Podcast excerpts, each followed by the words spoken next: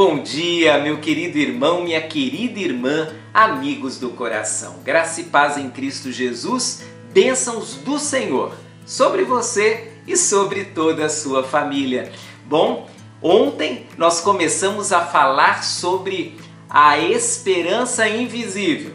E eu disse que a esperança que se vê não é esperança. Você não tem provas de que Deus está agindo a não ser a confiança no caráter dele e no que ele nos disse.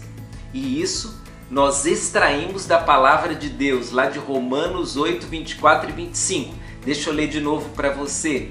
Porque fomos salvos na esperança, mas a esperança que se vê não é esperança. Pois como alguém espera o que está vendo? Mas se esperamos o que não vemos, com paciência o aguardamos. A segunda parte do verso, ela nos ensina algo sobre a esperança invisível. Ela nos ensina que a esperança modela o nosso caráter e modela também a nossa vida espiritual. O texto diz que quando esperamos o que não vemos, nós desenvolvemos paciência. Eu não sei se você é uma pessoa paciente. Se você é, parabéns. A maioria das pessoas não é. Nós somos agitados, nós não queremos esperar. Mas faz parte do processo da vida esperar. E faz parte da esperança, em dose dupla, a espera paciente por aquilo que vai acontecer. A paciência desenvolvida através da esperança.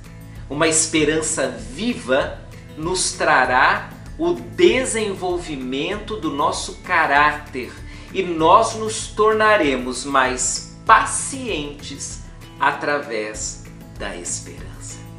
Certa vez perguntaram a um missionário que estava num lugar muito difícil, já por muitos anos, e não conseguira grandes resultados. Perguntaram a ele: Você não está frustrado de praticamente viver a sua vida toda evangelizando essa nação, evangelizando esse povo e você não tem nenhuma dezena de convertidos?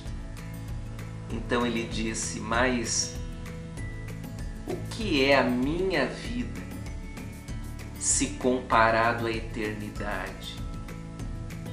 Eu sei que se amanhã eu morrer, os frutos do meu trabalho ainda poderão sobreviver. Isso é esperança. Isso é saber lidar com a ansiedade, é saber lidar com as pressões, é saber lidar com as frustrações.